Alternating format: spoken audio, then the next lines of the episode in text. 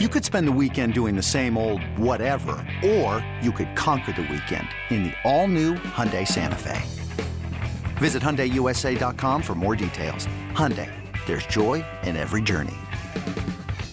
eBay Motors is here for the ride. Remember when you first saw the potential? And then through some elbow grease, fresh installs, and a whole lot of love, you transformed 100,000 miles and a body full of rust into a drive that's all your own. Look to your left. Look to your right. It's official. No one's got a ride like this.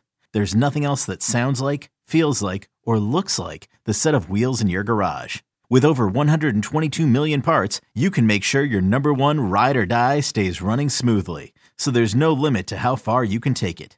Brake kits, turbochargers, engines, exhaust kits, roof racks, LED headlights, bumpers, whatever your baby needs, eBay Motors has it. And with eBay Guaranteed Fit, it's guaranteed to fit your ride the first time, every time, or your money back. Plus, at these prices, well, you're burning rubber, not cash. Keep your ride or die alive at ebaymotors.com. Eligible items only. Exclusions apply. Swinging a drive, right field and deep. Back goes Aquino. It's got a chance. Gone. Get out the tape measure. Long gone. Fly the W! Cubs fans, it's time to fly the W with Dustin Rhodes and Paul Crawly Jean. You're listening to the Fly the W670 podcast. This is season two, episode number nine. Buck O'Neil, the Cubs' forgotten legend. Welcome to uh, a Sunday with Crowley and I, or whenever you are listening to our podcast. And we want to remind you, as always, don't forget to listen as you are now. Download it, review it, subscribe, and to Fly the W podcast. Also, Crowley, want to mention that we can email the show, right? That's something that we encourage all of the listeners to do as well. That way to do that is flythew670 at gmail.com. And don't forget the socials fly the W670 on Twitter, Instagram, and of course, Fly the W on Facebook. Crowley, before we get too into uh, episode number nine, um, I have a special countdown. You know how many days away it is to opening day, Crowley? How many days? 53. 53 days until the Cubs opening day. So uh, that does uh, that doesn't seem that far away right now, Crawly. You know, this Dustin is going to be my 23rd opening day. Uh, or Cubs home opener, however you want to put it. 23rd, um, 23rd Cubs home opener in the year 2023. And we just had uh, Michael Jordan yeah. Day earlier this week, 2 3 23, or Ryne Sandberg Day, 2 3 23. True fact, though. True fact. In 2020, obviously, everything got shut down and uh, they had the, the shortened 60 game season. And so I'm freaking out. I'm like, oh my God, I, there's going to be an opening day and I'm not going to be there. And a friend of mine, uh, Tom Warman, and another friend, Stuart McVicker, and my buddy Danny Rocket, we were lucky enough to get up on a rooftop uh, overlooking for opening day. So we. That goes. There's, counts. There's, that counts. That counts. There's about 30 people total on all the rooftops. Like you could count them. And it was so eerie because it was so quiet. But they were playing the Milwaukee Brewers. And I had a lot of beer, as one usually does on opening day. And Ryan Braun came up, and I went on about a five minute heckling spree, top of my lungs, and it is echoing all throughout Lakeview. and it's all about steroids and, and all sorts of things. And when he was when he was UP, UPS deliveries and things like that, right? All sorts of things. And when, when all of a sudden that when, when they interviewed him after after the home opener, he said, "I still can't believe I got heckled when there's no fans in the stands." So that was that was a very proud opening day moment. But I am focused right now. There, there's countdowns. I'm about uh, about what are we at? Uh, the, today is the fifth, sixth. I am about a month away from going out to Mesa. So I'm I'm checking the weather reports. We are, you know, my group, uh, you know, the Club 400 guys and uh, you know, guys and gals, we're getting ready. So uh, that's really where my focus is on, man. I cannot wait to get out the desert. Um, I got some friends that are out there taking a lot of great video and a lot of great pictures. Uh, Rich Biesterfield and uh, John, my buddy John Antonoff. They're just taking tons of pictures and video out there, and it just makes me itching to get out there, man. I want to get out of this cold. I want to go out in the desert, and I want to watch some baseball. Yeah, good for you, Crawly. I'm, I'm envious. You're going to have a great time out there. Again, this is season two, episode number nine. Buck O'Neil, the Cubs' forgotten legend. And as we uh, celebrate Black, Black History Month, we're going to get into that a little bit in this podcast. But first, Crawly, we thought we'd start by talking about Jed Hoyer appearing on the show podcast with Audacy baseball insider Jon Heyman and Joel Sherman, also of the New York Post. And he had some interesting things to say, of course, as usual, about the 2016 team and the current team as well. You know, I, I got to tell you, Dustin, I thought it was an interesting interview because it was the most I've ever heard um, from Jed reflecting about that time, that, you know, that how that is uh, you know that that that run that the Cubs, the magical run they had, especially 2015 to 2018. You can include 19 and 20, but you know I don't know. Um, 2015 to 2018, you looked at that. That was the prime years, and it was interesting to kind of hear what he had to say. You know, he was asked about the lessons that he learned, and funny to hear Jed say he spent thousands and thousands of hours thinking about it. You know, why they didn't achieve thousands and thousands. Success. I mean, think about that. That's crazy. Well, I laughed because thousands. I probably have done the exact same thing, right? We all said we, we all we all said at some point in time, man, that like, oh, we don't want them to be the 85 Bears, but you know, it, it's tough. You know, it is it, one thing Jed mentioned is that when the Cubs won the World Series, Fangraphs had put out some sort of report that the Cubs had the most talent under team control. And, you know, when you talk about Jed and Theo, they figured the Cubs would definitely be back in the World Series, at least being in it, maybe not winning it, but having at least a couple trips. And I thought the same thing. I thought when the Cubs played the Indians in 2016, I thought these are two deeply talented team. Remember, Cleveland was pretty nicked up back then. They had a couple injuries on their pitching staff.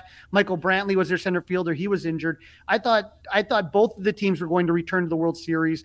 And and I, I was, you know, looking at something similar to what Houston's done the last few years, and it didn't turn out.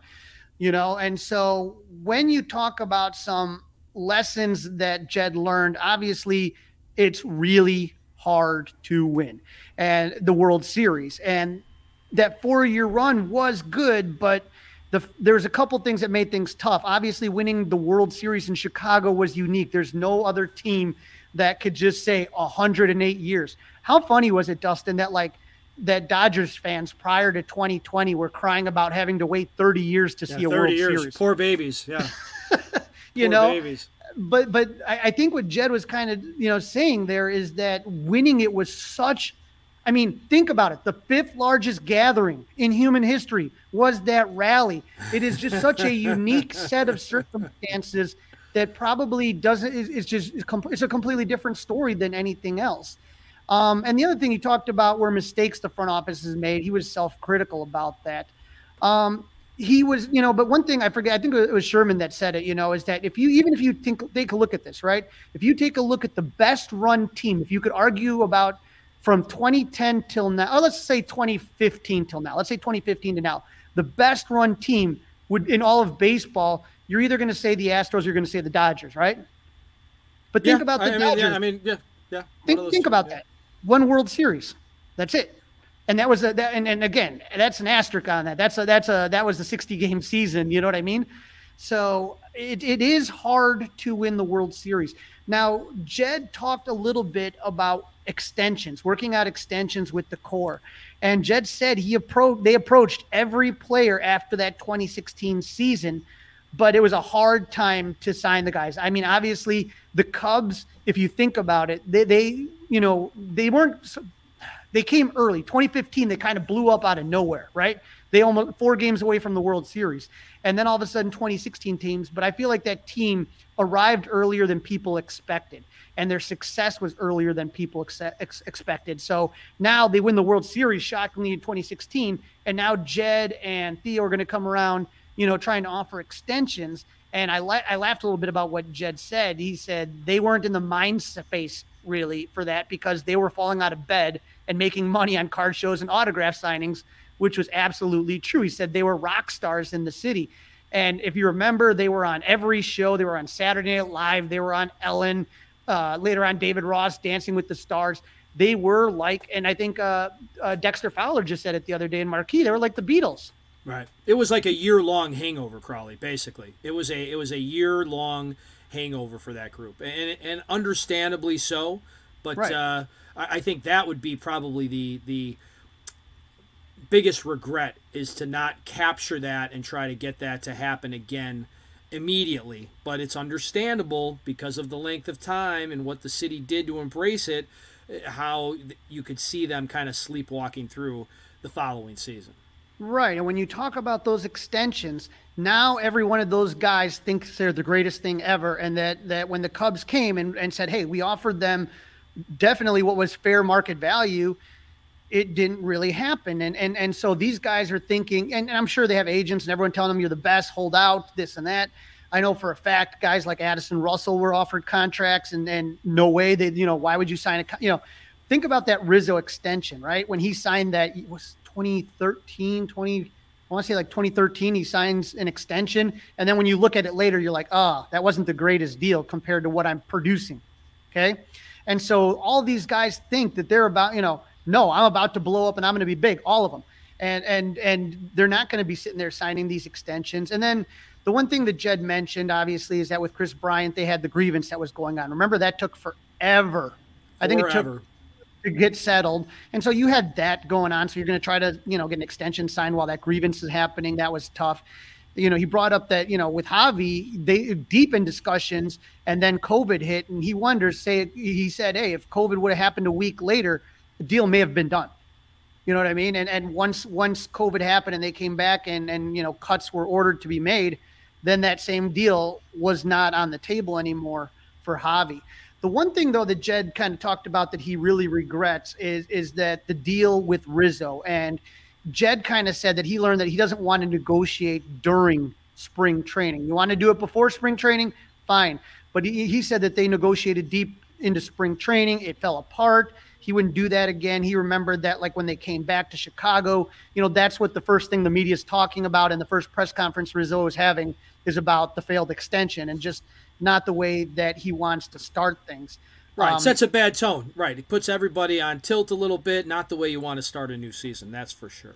And I'll and I'll tell you something, uh, Dustin. I'm thinking here a little bit because obviously we've talked about the concept of extensions for Nico and um, for Ian Happ. And so, based on what Jed said in this interview, you know, you're you're talking that pitchers and catchers. There's a lot of players already there. Seiya Suzuki's already there. I thought you'd like to know that. Uh, uh, from the interview that Jed gave, Cody Bellinger's been there since day one of signing with the Cubs. He's been out in Mesa. Uh, Matt Mervis is out there. PCA's out there. You know, a lot, a lot of uh, prospects are out there. A lot of veterans are out there. Not everybody's out there. They don't have to report yet. Um, ben Brown, if you listen to our interview with him, which if you didn't go back and listen to that, he's been out there since November. So the Cubs have kept a lot of their coaches out in Arizona, and so it's it's to me one of those things that you take a look at. If if if you know that that you know spring training starts, does that mean no deal, no extensions for Ian or Nico? Yeah, you, you got to wonder if he's gonna. I mean, now he's on record of saying it, right? It's it's one thing to to think that that's a possibility. But then when you go on a podcast and people listen to it, and people and ingest it, and then people transcribe and people tweet I mean, it's out there, right? right? And so, yes, it's definitely something that uh, we're going to have to keep an eye on. And uh, I, I agree. I, I think try to get the business done before opening day, and after that, try to put it on hold and and uh, pick it up later on. Right, or even again, his deadline is spring training starting. So I mean, we'll see. But you know, obviously, it's going to be different for everybody. And if you're really close to a deal, you don't want to, you know, kind of shut it down. But Jed said the overriding thing he learned from the 2016 team not repeating is that you have to adapt when you're on top. And what he says is there's human nature that once you get to the top, sometimes you just want to relax and enjoy the view. But Jed said he felt that that was the moment that you have to get back to work. And he said the team chemistry is the fleetingest of things. After the offseason, the team that came back is obviously different. We, you know, we talked about Dexter Fowler on the last show, leaving to go to St. Louis, and some of those things. Uh, uh, David Ross retiring. A lot of those guys came back, but it wasn't the same team. And so you cannot bottle up the magic, and you need to make changes and move forward. And so he said that the, the, the front office didn't adapt fast enough or make enough changes to the core group of players. So his biggest takeaway from 2016 is that you got to be change it, you got to make changes, and you can't stay stubborn to what you did before, which I thought was interesting.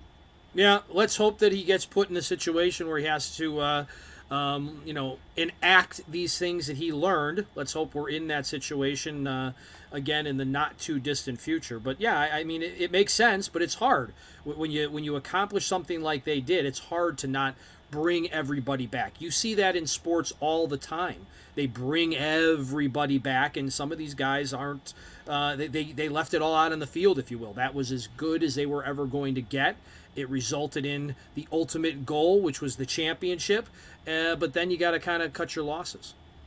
Right. And now, interesting because it, this podcast was taking place with Jed talking to two New York beat writers, and they brought up that two of the big trades that were made were with New York teams Javy for PCA with the Mets and Rizzo for Kevin Alcantara.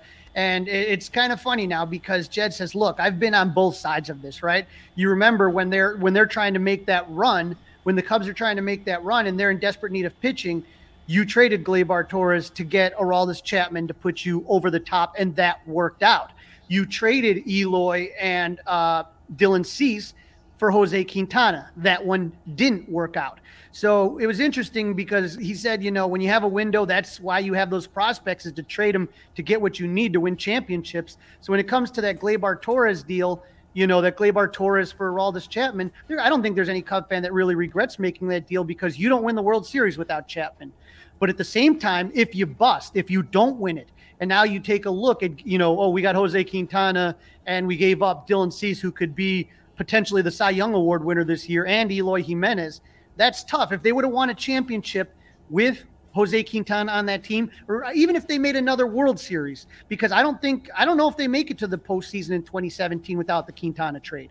I know it didn't end up like people wanted it to, but I don't think you make it to the postseason. So I think if the Cubs would have made another World Series, and of course if they would have won it, then I don't think you look as, as badly at the Jose Quintana for Cease and Jimenez deal as you do now. But you, you got to win, and so it's going to be interesting with the Yankees. I mean, the Yankees, you had, you know, you got Kevin Alcantara, who's going to be amazing, and then the other deal was the uh, Hayden Wesneski. So that's two phenomenal prospects that that Jed was able to get from Brian Cashman because they're trying to make a run. The Yankees are right there, and the Cubs are the ones that kind of get to sit there and you know in the driver's seat on these things. Right, and that's the beauty of it, right? That's the beauty of the trade deadline. That's how teams. That's why. That's why Crawly, your point a few minutes ago about you know the number of World Series that teams have won, despite the fact that they've had sustained success in the Dodgers and the Astros, right? Um, right. So we'll have to wait and see. Those right now, the Cubs look like they're on the, the front end of those trades. There is uh, there is no doubt about that. And something that uh, Jon Heyman has said many times, he is a regular on the Mully and Haugh show, is uh, you know being critical of payroll. So let's talk about what uh, they talked to Jed about as far as uh, Jed being able to spend, I guess, Tom Ricketts' money. Yeah, you know, payroll was down the last few years, and Jed and Tom, uh, you know, they said what Jon Heyman said, you guys took a lot of arrows, and Jed said, look, he knew when he took the job, right? Remember, Theo leaves a year early, so Theo knows that their payroll is getting cut big time now at this point, and he felt that it was better that if since he's not moving forward, he shouldn't be the one making the the tough decisions, right? Because whoever's next after him has to live with that. And I, I didn't have a problem with Theo leaving a year early, and I, you know, it made sense to me. Like, look, man, I, I don't, I don't want to. It's not my place. The next guy that has to do it should be the one that has to make the decisions whether to keep Rizzo, not keep Rizzo, Bryant Baez. So you don't want to saddle the next guy with a giant contract, and you don't want to, you don't want to let everybody walk if you don't have to. So. Uh, at this point right now here i'm just kind of looking at this and saying to myself with with that payroll uh, it was interesting because Jed said he knew after the Darvish trade that they would probably have to make midseason trades to bolster the farm system. So that for all of us, we all knew it. But that that trade of you Darvish, nobody trades an ace when they're trying to legitimately right. That was the domino. The that, that, was, that, that was the first domino to fall. It went, and, and it was pretty obvious to to know what was going to um, what was going to happen after that. But again, like that that's when you talk about the thousands of hours, Crawly. We talked about the thousands of hours spent thinking what if, what if, what if, and, and that's going to be the one. It's the Quintana. Like you should have known that you were just not going to be good enough to win it again in 2017. It just wasn't there. Everybody was exhausted. They were out of gas. As I said, it was a it was a hangover year. And they were they were so talented that they were able to just go through the motions and put themselves in a position to get back to the postseason. But they were not going to win that thing that year. Definitely not with Jose Quintana. But but but let's look at it this way, Dustin. Is that a you know is that take a look at what the Phillies were for most of the season. They were okay. They weren't great. The, the, the, the, what Jed and Theo have always believed in is you got to get in the postseason and then anything can happen. Anything can happen, right? And and so you know I I, I don't think they make the postseason without Jose Quintana. I think there were other factors that made Jose Quintana a less effective pitcher than he actually should have been. Talking about juice balls and stuff like that at the time. I, I would say that you, there was a lot of funkiness. I don't know if you remember this, Dustin, but the Cubs, I, I feel like they beat the. Uh, it was the Cubs and the Nationals in the NLDS in 2017. And, and you remember the, the famous Muhammad Ali, the, the Rumble in the Jungle, where you know, where you, you have that this epic boxing match and neither guy was the same after the fight was over. I think it was kind of the same thing that the Cubs and the uh, Nationals beat the crap out of each other in that NLDS. That went five games, and that had a crazy ending.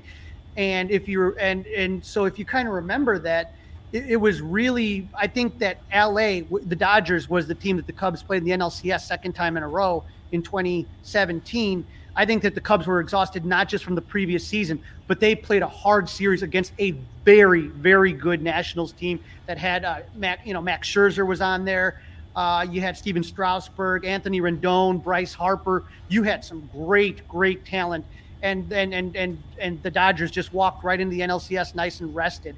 And then again, don't want to blame Quintana, but if you remember the trip to Washington, they're going back to or they're going from they play game five in Washington. They fly out to LA. They flew everybody on one jet. The, usually, like it's the players, the team is just on one jet, and then like you know everybody else kind of comes on a different plane but they were all on one plane together. And I think it was Jose Quintana's wife had some sort of medical issue and they had to land the plane. I forget where. I want to say in Nevada.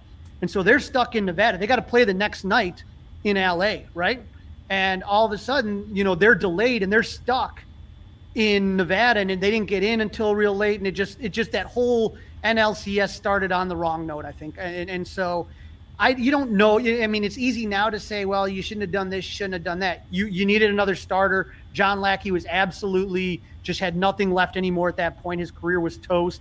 Uh, you did you needed another pitcher, and Quintana uh, looked like the right thing. I don't regret the move at the time. It just didn't pay off. And I think when Jed was talking here, and and and you know he was talking about the need to kind of improve. He says great teams, great BART systems like the Dodgers, like the Braves, right? They churn out players all the time. And so that makes the, the offseason much simpler. Whereas this offseason, you needed to replace pretty much most of your infield and your center fielder, right? And and so if you have players that can just step into those roles, it's not as big of a deal. Um, he says that the Cubs, and I thought this was interesting, he believes the Cubs are on the front edge of a very good run of success.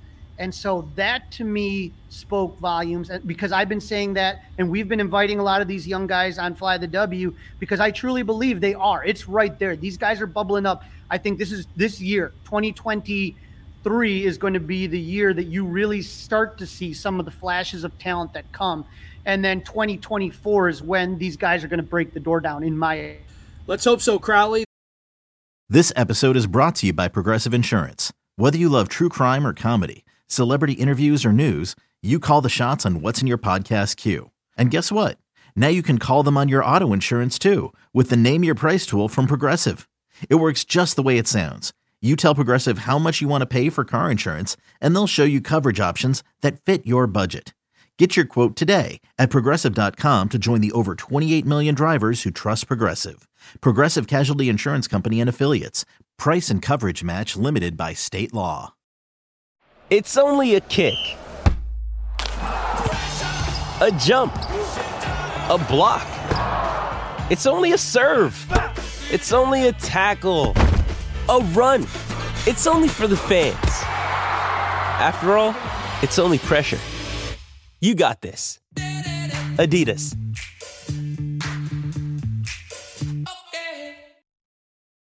This is season two, episode nine. Buck O'Neil, the Cubs' forgotten legend on the fly, the W podcast. This is uh, segment two of the podcast. And in this segment, to honor Black History Month, Crawly talks to Bob Kendrick, president of the Negro League Baseball Museum. Joining me now on the Fly the W podcast, I am honored to be joined by Bob Kendrick, president of the Negro League Baseball Museum. He is the narrator of MLB's newly released animated series, Undeniable stories from the Negro Leagues, and he hosts one of my favorite podcasts, Black Diamonds. How you doing today, Bob? I'm doing well, man. Thanks so much for having me back on the show.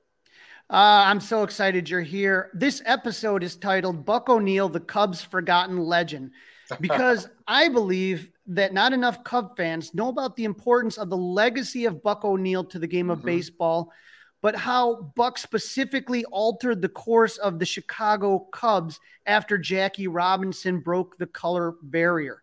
Um, Buck grew up in Florida and he went to high school and college at Edward Waters College. When did Buck first begin to play baseball? Was it in school or somewhere else? Yeah, no, he was introduced to the game by his dad at an early age as well. And so he was born in Carrabelle, Florida, and then they moved to Sarasota. And that's when Buck really kind of fell in love with baseball. As I remember him saying the first time he hit that ball, he was in love with it. And that's kind of how baseball is. The first time you hit it, the first time that ball pops in your mitt, you know, you fall in love with baseball. And Buck fell very quickly in love with the game that he would be a part of for the next seven decades of his life. And or certainly for over 70 70 years. And the game was just so special to him. And, and so and as he would oftentimes talk about i made my living in baseball. Yeah. I mean you can't it's, it's hard to have a bad life when you live when you make your living doing something that you love Absolutely. Now, Buck leaves Florida in 1934 and begins playing a couple of years of semi professional barnstorming games. Tell our listeners about those barnstorming experience and what they were all about. Well, for Buck, they were always very interesting and very daring. And, you know, I think he would look back and say, man, I'm still, you know, at that time, lucky to still be here with some of the things that they had to do. But this is how much they loved it. He talked about a team that he played on, and they had gotten, uh, I think they called themselves the New York Tigers, and none of them had ever been to New York, but that's what they called themselves because they thought that name would give them some extra, I guess, panache. And so, anyway, the story ends up with they have this old car where ultimately they would take turns, two of them standing on the, uh, I guess you all know this old particular vehicle. They had this kind of, kind of outside platform right around the doors and he said one would hold, sit out, stand on there because wasn't enough room for all the guys to get in the car. And so one would get get out and they'd hold hands and they'd ride for X number of miles, and then they switch up with another two guys. They would do the same thing and, until they made their way. I believe they were headed to Wichita, and uh, they ended up in Wichita, Kansas. And that's when he said he first met Satchel Paige. First saw Satchel Paige in the uh, Wichita tournament, the legendary Wichita tournament and, so you know they they got beat handily, uh, but he saw Satchel Paige. But again, the whole barnstorming aspect. Now, once he gets to the Negro Leagues, the barnstorming takes on a whole different meaning, because as you well know, not only were they riding into these small towns, they would play the local town team. Sometimes they, if they were playing, say, for here instance, here in Kansas City, the Kansas City Monarchs against St. Louis Stars, they might play here in Kansas City. They may take the Stars with them all the way until they got back to St. Louis, but along the way, they may stop and play games against one another in those small towns, or they would compete against the local town teams to earn some more money on en route to whatever city they were going to go play. And, and so some of that barnstorming baseball was just magnificent. And what it did, though, I think more so than anything else, the Negro Leagues, through their barnstorming antics, helped promote this game in towns that were not going to see major league teams. They were right. going to see professional baseball really for the first time through these barnstorming games. And, and so they played a tremendous role in helping promote this game because otherwise those towns in the middle of nowhere, they could only kind of read about the major leagues. Or if you were in a market that maybe had, you know, a lot of people fell in love with the St. Louis Cardinals because of KMOX and his radio signal was so strong. But otherwise, you never got to see this up close and personal. And, and that's what barnstorming did. So a lot of fans, and these were a lot of white fans who saw black baseball and they fell in love with these legends of the Negro Leagues who had ridden into their towns to play the local town teams. Now, Buck in 1937, he gets his break. He's signed by the Memphis Red Sox, mm-hmm. one of the original eight founding members of the Negro American Leagues. Um, what was that like? How did he get that big break? Was it with these barnstorming leagues and Satchel Paige, or how did he get his break to get signed by the Memphis Red Sox? Yeah, no, no. He was very fortunate to sign with the Red Sox. And, you know, again, having been around playing, reputation starting to move around now. Everybody's talking about this big first first baseman, big strong first baseman there that we've been seeing. And so he finally gets his break. He finally gets his break to play in the professional Negro Leagues in 1937 with the Memphis Red Sox. And the brilliance of the Kansas City Monarchs owner, James Leslie Wilkinson, J.L. Wilkinson, or Wilkie, as he was affectionately known, he orchestrated the trade to bring Buck from Memphis over to Kansas City. And interesting enough, you know who takes Buck's roster place in Memphis when he leaves to come to the Kansas City Monarchs? Who's that? The legendary Reece Goose Tatum. Oh, jeez. Star of the Harlem Globetrotters. but Goose Tatum, unbeknownst to a lot of folks, was a two sport professional star. Yeah, no, he's in the Basketball Hall of Fame and is credited with having invented the, the hook shot. But oh, wow. Tatum was a slick fielding first baseman for the primarily for the Indianapolis Clowns, but it's certainly there with Memphis uh, that particular season after Buck left. And so they made the trade. Buck comes to Kansas City. He falls in love with Kansas City. Kansas City fell in love with Buck. And as Buck would say, he said, of coming to Kansas City, he said, I knew that I was coming to the heart of America. I never knew I was coming to the center of the universe because Kansas City and historic 18th and Vine was indeed the center of the universe. And this is a whole new world for Buck at this point in time. Now, he, he give me a scouting report of Buck O'Neil for those that don't know as a player. Again, you mentioned first baseman, but he was a pretty solid hitter, right? Yeah, you know, lost in all of the hoopla around Buck as an ambassador.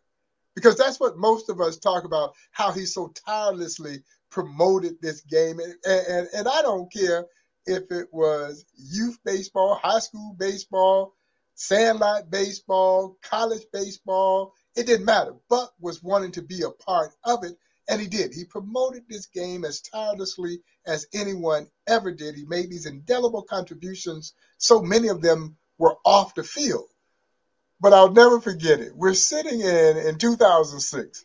We're sitting in the conference room at the Negro Leagues Museum, and we are waiting the news to see if Buck is going to get into the Hall of Fame. And man, everybody's coming into the conference room. We had Buck held up there in the conference room. He's holding court, and everybody's coming into the conference room, and they're all saying, "Oh, Buck, you've done so much for this game. You're such a great ambassador." And honestly, I think Buck got a little tired of that ambassador stuff. He said, Look, I could play. And he could play. He was a great defensive first baseman. I think going to be in everybody's top five defensive first basemen in the Negro Leagues. A clutch line drive hitter with some power. And, and, and, he wanted people to know I could play this game. Now I'm not I'm more than just an ambassador. I was a ball player too. And, and so now, and he really was. And and you know what? He just seemed to be a natural born winner and a natural born leader of men. There's no question about it. You know, as as Buck went, the Monarchs went. And, and this is with all the extraordinary talent that the Monarchs had during his tenure, both as a player and as a manager.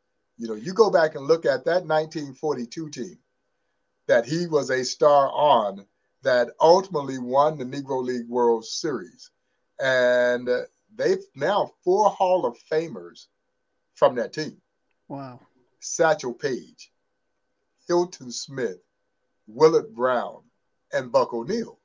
And there was a second tier of stars that you could make a legitimate case that could have gone into the Hall of Fame, particularly one guy named Ted Strong.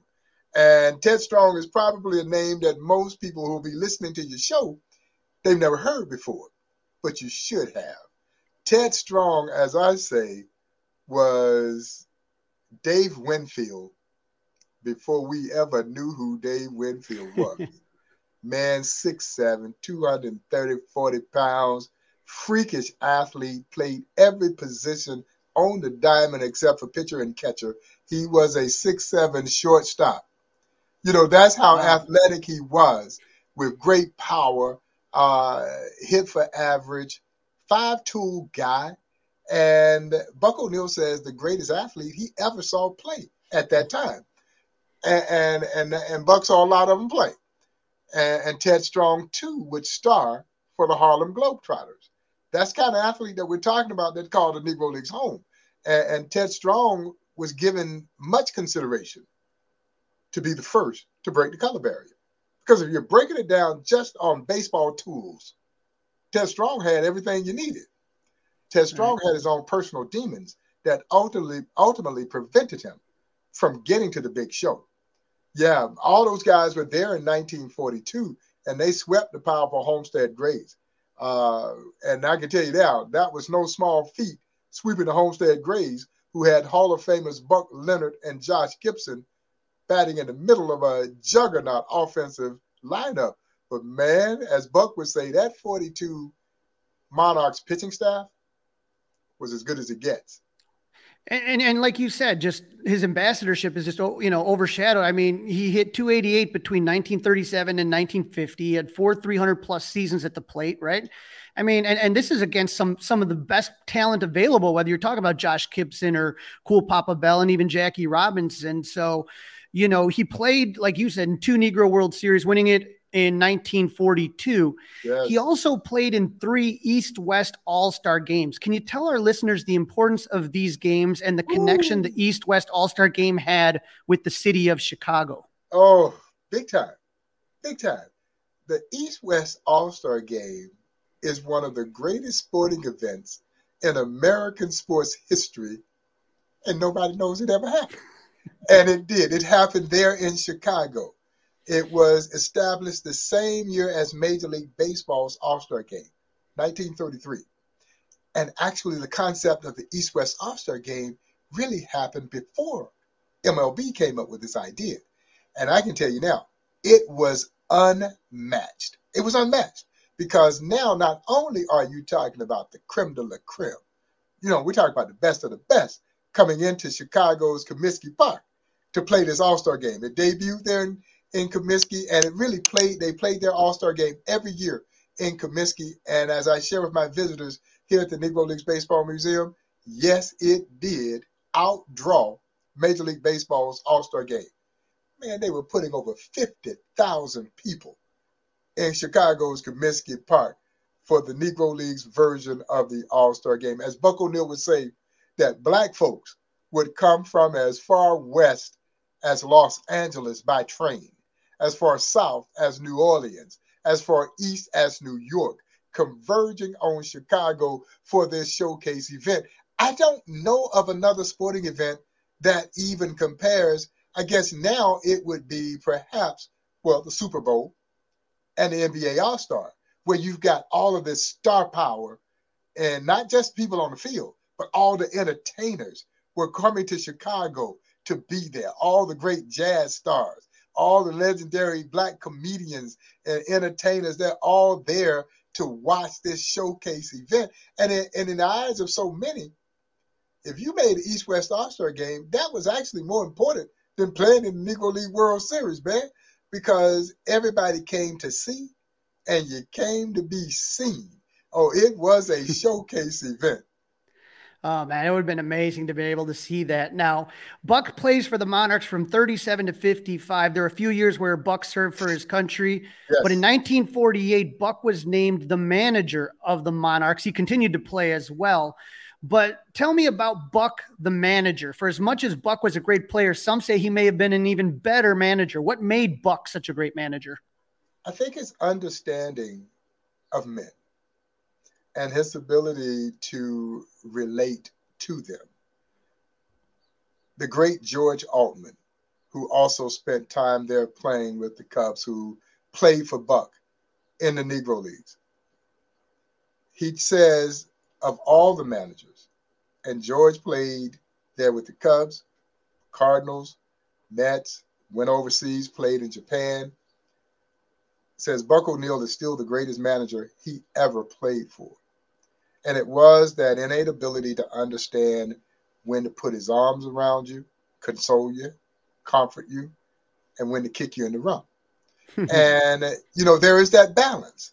There is that balance. And then just the knowledge that he had of the game, understanding situations, knowing when to install himself as a pinch hitter. You know, he did that. He would come through in the clutch all the time. But he just had the ability Buck could have very easily been the first black manager in Major League Baseball history. You know, very easily during that that tenure that he was there with the Cubs, and uh, he just had a complete understanding of the game, and he was able to relate that to his players. They all respected him, and they all wanted to play for him, and he just seemed to be out, be able to bring out the best in well, not just the people that he was around on the team, but I saw this throughout the rest of his life. He seemed to bring out the best in all of us well after he was done playing baseball. So you can imagine what it must have been like playing for him. Yeah, and and and you know, listening to your podcast, the Black Diamond podcast, and listening to your episode on Ernie Banks, uh, this was a quote directly from Ernie. Just follow Buck O'Neil.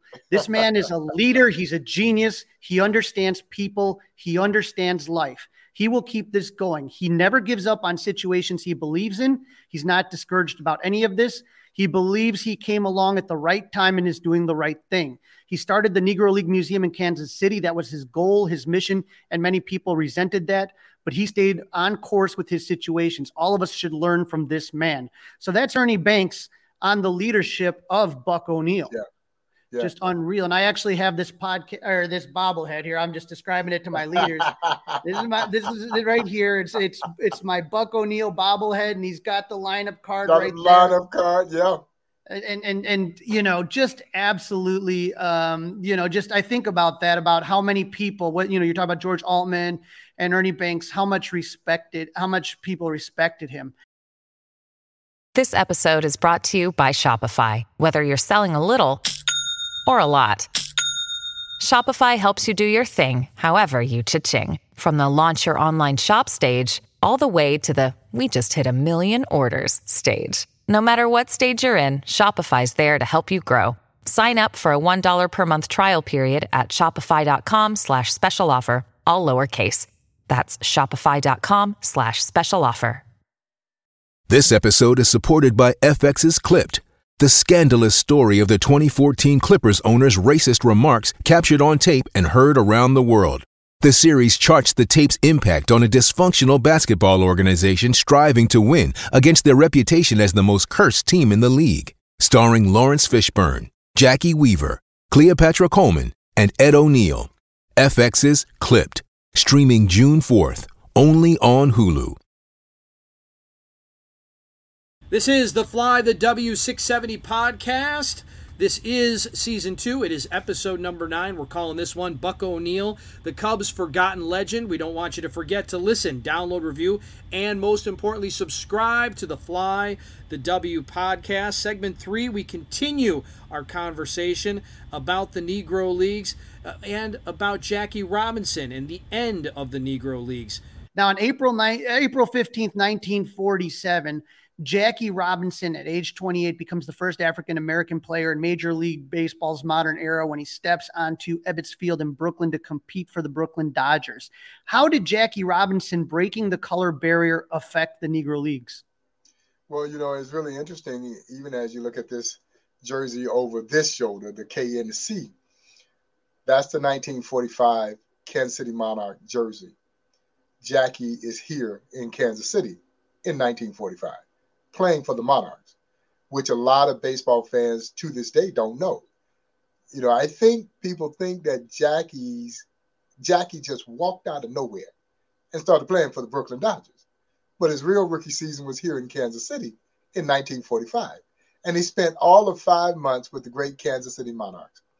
The legendary Hilton Smith, one of the greatest pitchers of all time, unsung because he was oftentimes on the same team with Satchel Paige, and Satchel's going to overshadow almost any and everybody. Hilton Smith had recommended Jackie Robinson to the Monarchs owner J.L. Wilkinson. He had seen him playing military ball when Jackie was stationed at Fort Hood. And when Jackie is court martialed from the U.S. Army, he wins his court martial case. And he's honorably discharged. He writes to J.L. Wilkinson and asks for a tryout. Well, they try him out in Houston, Texas. He makes the team.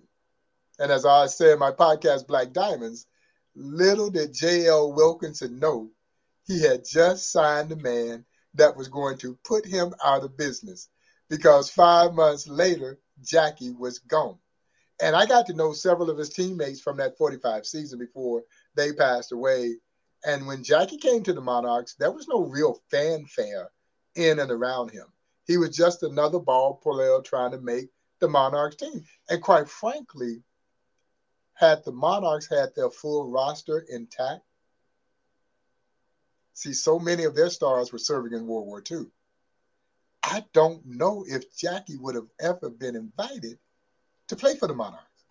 Wow. And how would history have been altered? Yeah. And, and, so by the end of the 45 season, Jackie is gone. You know, they didn't know where he was. He had literally disappeared. Well, as we know, he was meeting with Branch Rickey, where the two of them would make the epic decision that he would be the chosen one to break Major League Baseball's self imposed six decade long color barrier. And there's no question that Jackie's breaking of the color barrier signaled the beginning, but also the end. It was the beginning of social progress in this country, but it also spelled the demise of the Negro Leagues. Because after he breaks the color barrier, this now opens the door for other black and brown athletes to now flow into Major League Baseball. And there was no replenishing system. So it was not a matter of if, it was simply a matter of when the Negro Leagues were going to have to shut its doors. And so for that Negro League owner, thanks to Effa Manley, who owned the Newark Eagles, they started selling their star talent to the major leagues, just trying to get whatever they could get before the business of black baseball died. J.L. Wilkinson, who owned the Kansas City Monarchs, never got, as my mother would say, not one red cent for a man who was under contract. Branch Rickey didn't sign Jackie Robinson away from the Kansas City Monarchs. Branch Rickey took Jackie Robinson away from the Kansas City Monarchs. Yeah, and and yeah, no, it's it's such an amazing story in itself. I tell people you can do a scripted TV series just off of what transpired leading up to Jackie being the guy as baseball was starting to explore integration and all the back and forth, and you don't know who to believe, and everybody's coming out and they've all got their own motives behind them. But ultimately, thanks to Al Happy Chandler and Branch Rickey, who I still say to this day orchestrated that move. Yeah, they orchestrated that move. Yeah. Because what Rickey was shrewd enough to know was that the commissioner had the unilateral power to overturn the owner's vote, a power that Judge Kennesaw Mountain Landis had installed for himself when they hired him after the Black Sox scandal, or to, to rule over the Black Sox scandal. And it would be that same installation of power that would ultimately break the owner's hearts and have a black man playing in the major leagues because Chandler overturned the owner's vote. And Rickey, I believe, had a, a backroom handshake with Chandler that said, hey, if the owners vote against this, will you overturn it? He says, yes, I will. And he lived up to his word. And he did just that. And that's how we get Jackie Robinson. But you're right. It absolutely did. It, it, it was the beginning of the demisal of the Negro Leagues. I think a lot of Negro League teams thought that they might become kind of a feeder system, a, a, a pseudo minor league of sort for some major league teams, but that the major leagues were never going to do that. They already had their own minor league systems in place, and, and so yeah, those black owners knew they had no, they essentially had no choice. Just it was like a fire sale, and then you think about this: they were getting Hall of Fame talent man for pennies on the dollar. you know, you go get while while J.L. Wilkinson never got paid for Jackie Robinson, when Bill Veeck came to get Larry Doby from the Newark Eagles, Mrs. Manley wasn't going to just he came offering five thousand dollars. And Mrs. Manley would write back to him, says, Mr. Veeck, now you know if Larry Doby was white, he'd be worth over a hundred thousand dollars. But if you think this $5,000 sum is fair, I guess I have no choice because she knew too that she was not going to be able to fight these major league owners off. You see, blood was in the water, right. and the sharks were coming. And so she says, I have no choice but to accept this. And Bill Veeck, who had a heart for this, Bill Veeck writes back and says, Okay, I will give you an additional 5000 So he raised the ante to $10,000. And I will give Larry a $5,000 signing bonus if he makes the team. $15,000 for a future Hall of Famer. Unreal. yeah. And then they were getting these other players for about the same sum Hank Aaron, Willie Mays, Ernie Banks. You know, they were getting about the same amount of money for guys who would become Hall of Fame players. But those yeah. Negro League owners were stuck between that proverbial rock and a hard place. So it's either sell or they were going they were going to go anyway. So you were going to lose this commodity no matter what. And, and so they just kind of created a fire sale, tried to groom as many young stars as they could in hopes that they could sell them to the major leagues. And then the Negro Leagues would cease operations in 1960. Right. Boston and- would become the last team to integrate in 59. And so and so Buck sees the writing on the wall, right? He sees the writing on the wall. And when the Monarchs were sold at the end of the 1955 season, he resigns and Cubs general manager Wid Matthews hires O'Neil as a scout after the, um, you know, he was tasked with, you know, scouting black high school and colleges and then the Negro leagues for talent. And one of the players that we're going to talk about next time you and I talk a young shortstop named Ernie Banks. And boy, oh boy, that, that, like I said, I, I we were going to talk about it today and there's just so much to talk about with Buck. We couldn't get it in. So I'm, I'm, I'm excited to kind of continue this conversation with you. And, and, and next time we talk, we'll definitely talk about Ernie Banks. But I do want to talk a little bit about what you got going on right now. You have a couple of different things going on. Tell us about this new animated series that MLB has just put out man, I, I, couldn't be more prouder of something that the museum had had a role in helping develop, as I am with the new animated short series called Undeniable Stories from the Negro Leagues. This has been about two years in the making, where the museum has partnered with Major League Baseball, uh, an animate two animation firms called Invisible Collective and Martian Blueberry to try and find a way to connect with a new generation. And, and, and I've said this on many occasions. It is important for any museum, particularly a history museum, and even more so a cultural institution like the Negro Leagues Baseball Museum, is that you try to establish relevancy. How can I connect to an ever changing generation of young people? As you well know, Negro Leagues Baseball hadn't been played in over six decades. And so it's easy for a kid to say, oh, that was then, this is now. I've got to show them how now relates to then. And in some ways, then is is but as, as close to being now as ever before. And so this story really does resonate on so many different levels. But I cannot wait for them to come to me. I've got to go to them. And, and I have to go to them in the modes and mediums in which they are accustomed to getting their information. So Right. to be part of this animated series, to try and engage young people around the history of the Negro Leagues and and and generate greater interest is something that we always thought would be meaningful and, and relevant. And to to see this first one released that we did on February 1st, subsequently one coming on February 8th, and, the- and the last of the three on, I believe, February 15th, is really exciting. And based on the reaction that we've seen on social media, everybody is feeling what we've done with this series. The first one, as you know, was dedicated around the women of the Negro Leagues. And that's eye opening for so many people. It really is, and I encourage everybody to check it out. It, it's it's just such a great project, and not only that, right now you also have, you know, the Negro League Museum is always open. I know that our friends uh, Levante Stewart and the Lost Boys came out last summer and had an absolute blast. And if you are a baseball fan in general, you, you know, it, it just needs to be a, a stop i- i- in understanding the history of the game. And so, you know, it, open, you know, you're open right now, you're open during the season, and it, it is Mhm. just an absolutely wonderful place to go. And, and for people, especially young people, like you said, trying to reach young people and showing them this history is just really important. Oh, it, it absolutely is.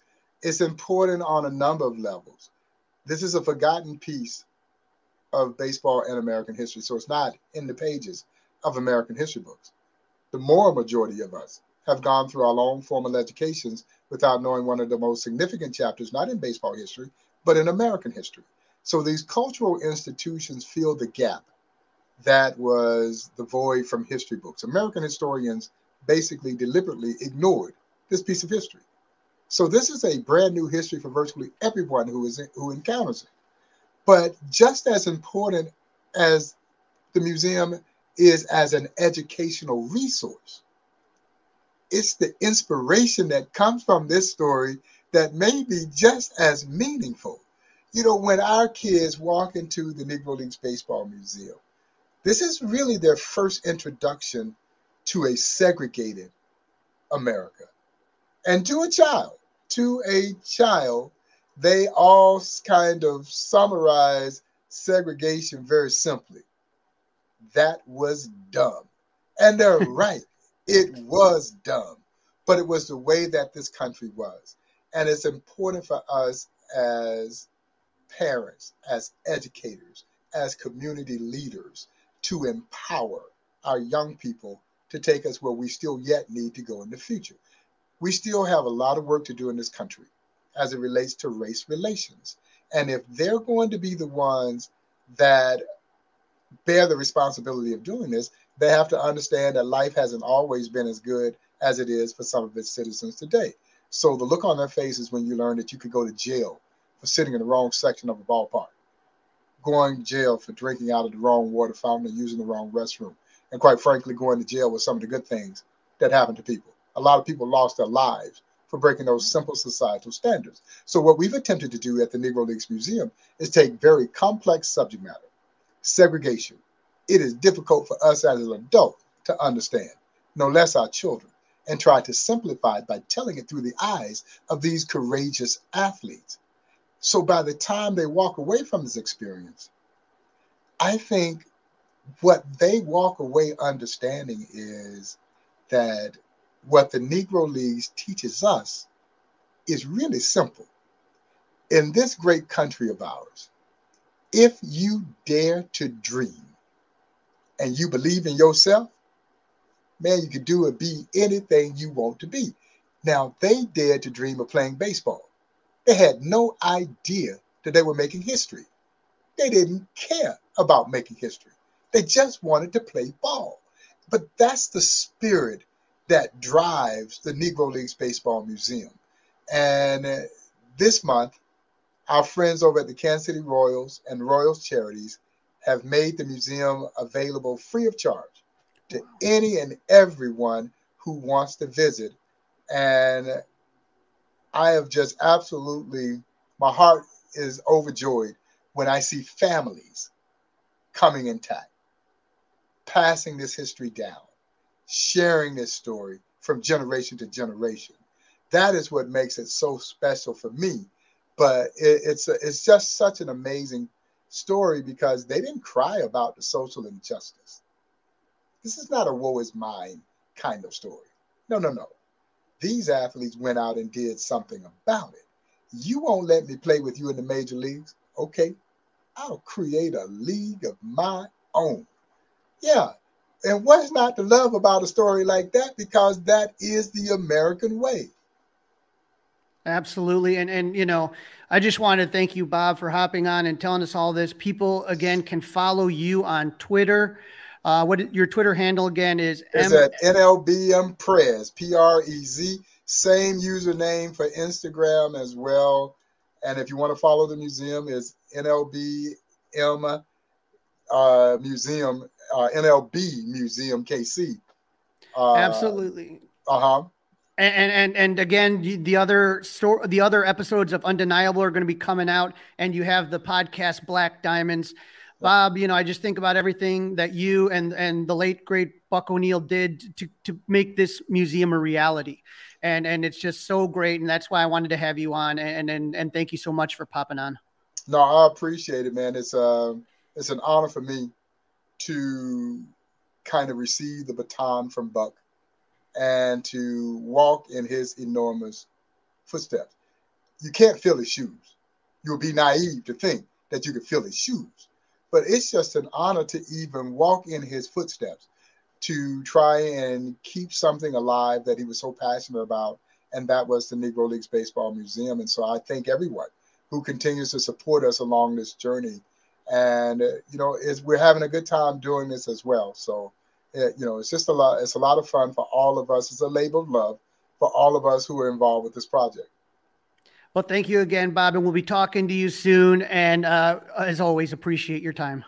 Oh, anytime. Thanks for having me. Well, that's a wrap. Season two, episode nine is in the books. Buck O'Neil, the Cubs' forgotten legend. Crawly, 53 days until opening day. And I know you've got your countdown on for spring training as pitchers and catchers are already, uh, not officially, but they're already getting together out west, out in the desert, out in Arizona, which is also home of the Super Bowl this year. So a lot of. Uh, a lot of celebrities and a lot of uh, athletes uh, hanging out in Arizona the next couple weeks. What's the Super Bowl? I, sorry, uh, we can't pot here. Here, Crawly. Here, here's a, when you text me on Saturday night or Sunday morning. Hey, can we podcast Sunday? The answer is no. Okay, big fat capital N O. Okay, there's no, there will be no recording. Maybe on Saturday if it was during the day, but there'll be no recording Saturday night. There'll be no recording on Sunday, possibly Monday. But we'll have a couple podcasts for you between uh, now and the Super Bowl. And don't forget to follow us on Instagram and Twitter, Fly the W670, on Fly on Facebook at Fly the W, or you can email us at flythew670 at gmail.com. And go Cubs! It's all over.